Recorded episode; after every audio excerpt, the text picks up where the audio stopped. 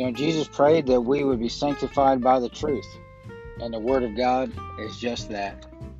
Welcome to our latest installment of Bible study on Reflecting Christ podcast, and may the Word of God be a lamp unto your feet and a light unto your path.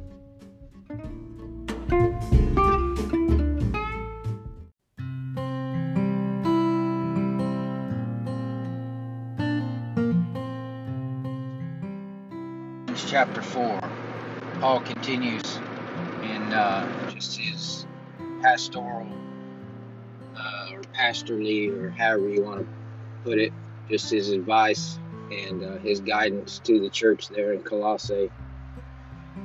He says, Devote yourselves to prayer, stay alert in it with thanksgiving, stay alert in prayer, uh, and always be seasoned with thanksgiving. Remember in Philippians, Paul says, be anxious for nothing, but through prayer and petition.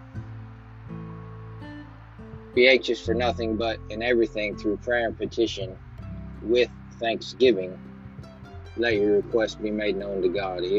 Always coming before the throne of God in prayer and alert with thanksgiving. Everything that you bring before the Lord, always have uh, thanksgiving seasoning your heart, if you will. Uh, in other words, you know, keep keep in mind,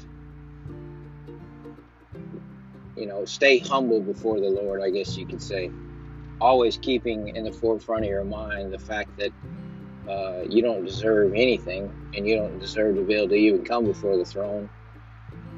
Didn't deserve to be connected to the Lord in any way. Uh, so always be thankful whenever you come before Him with prayer. He says, at the same time, pray also for us that God may open a door to us for the word, to speak the mystery of Christ, for which I am in chains, so that I may make it known as I should. Of course, Paul was uh, in prison when he wrote. Uh, this letter I, I believe Philippians, Colossians, I think three or four of his epistles he actually wrote from chains in prison. I think he wrote Timothy for sure, First and Second Timothy. Uh, anyway, he goes on and says, "Act wisely toward outsiders, making the most of the time. Let your speech always be gracious, seasoned with salt, so that you may know how you should answer each person. What does it mean to be seasoned with salt? Basically, make sure it has a bite to it. Make sure there's a point. You're not just, you know, rambling off things that don't matter. You know, uh, you often heard people who are quiet uh, don't have much to say, but when they do speak, things mean something. You know, uh, let your speech be seasoned with salt. Make sure that it has a savor in it and it and it causes people to pay attention to what you're saying, especially when you're speaking uh, of the Lord Jesus or of the gospel and things like that. He says, Tychicus, our beloved brother, faithful minister and fellow servant in the Lord, will tell you all the news about me I have sent him to you for this very purpose, so that you may know how we are, and so that you may encourage your hearts, or so that he may encourage your hearts. He is coming with Onesimus, a faithful, dearly loved brother, who is one of you. They will tell you about everything here. Aristarchus, my fellow prisoner, sends you greetings, as does Mark, Barnabas' cousin. Uh, most believe that this Mark he's referring to is the same one that wrote the Gospel according to Mark, uh, or actually the Gospel. They believe, as far as church tradition goes, that it was actually according to Peter, uh, the disciple who followed and walked with the Lord Jesus. And, and uh, they believe that actually the Gospel of Mark, of course, you got Matthew, Mark, Luke, and John. They believe Mark was uh, written by Mark, but was actually an account of Peter and just dictated by Mark himself. But they believe that this is the same Mark that Paul's speaking of. It's actually the same one that on his mission trip, uh, at one point he he uh, lost heart and he took off, and uh, that's when Paul and Barnabas kind of split ways there for a little bit, and Paul went with Silas. You can read about it in the book of Acts.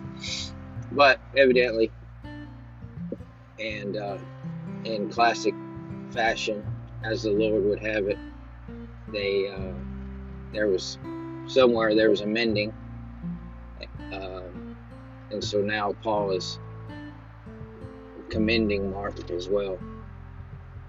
He says, concerning whom you have received instructions, if he comes to you, welcome him. Uh, Paul's saying, welcome Mark. Don't don't uh, turn a cold shoulder to him. And so does Jesus, who is called Justus. These alone of the circumcised are my co workers for the kingdom. Are my co workers for the kingdom of God, and they have been a comfort to me. Epaphras, who is one of you, a servant of Christ Jesus, sends you greetings. He is always wrestling for you in, in his prayers so that you can stand mature and fully assured in everything God wills. For I testify about him that he works hard for you, for those in Laodicea and for those in Hierapolis. Luke, the dearly loved physician. Of course, this is the Luke that wrote the gospel according to Luke. Luke, the dearly loved physician, and Demas send you greetings. Give my greetings to the brothers and sisters in Laodicea, in Nympha, and the church in her home.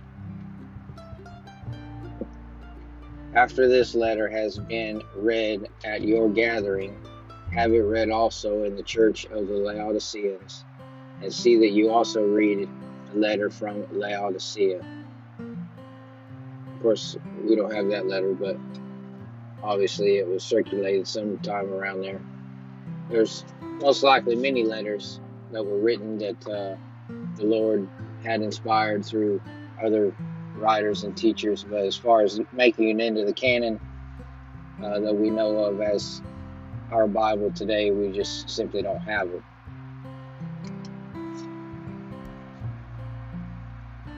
He says, Until Archippus.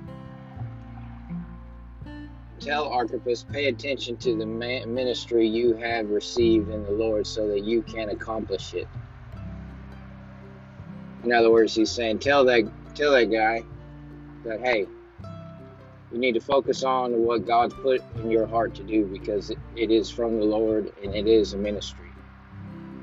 And don't don't turn away from that and do it. Do the good work. Uh, and if you yourself listening, wherever you are, wherever you are, whether you're, you know, in the Ukraine, in Russia, in Ireland, Canada, in America, in Germany, you may be somewhere where I'm not. I may never ever even see your face. If you have something the Lord has laid on your heart, remember it is God who gives us the will to do something, as well as the ability to get it done. If there's a burning desire in your heart to do something for the Lord, whether it's teach or preach or a guide or something, study your Bible so that you can minister to other people. Uh, you don't have to be ordained uh, by men. You don't have to have some sort of certificate from a school. Okay? Please understand that. That's not how this works if God leads you to go and you have the opportunity to go and get an education that in that way, fine, do it. That's great. That's awesome. Okay. But not having those things are not something that stops God's will in your life. Okay. I, I hope you understand that. It's the Holy Spirit who who does the miracle and the work anyway. Okay. It doesn't matter how many degrees you have compared to somebody who doesn't have degrees. If the Holy Spirit is working, then all you have to do is be faithful to the call. So be sure you do that. And Paul finishes by saying, I, Paul, am writing this greeting with my own hand. Remember my chains, and grace be with you. That was the end of the church or the epistle to the Colossians, the end of the epistle of Paul written to the church in Colossae. Uh, I just want to leave you with this just the same thing that Paul wrote or said to that brother. Remind him to be faithful and pursue the calling that God's put in his life. He actually charged Timothy in the same way. We'll read about it in a little while. If God's led you to do something, don't delay, do it. Redeem the time. Walk circumspectly, walk uh, worthy of your calling. And uh, you can do this through Christ. I pray this blesses you in Jesus' name.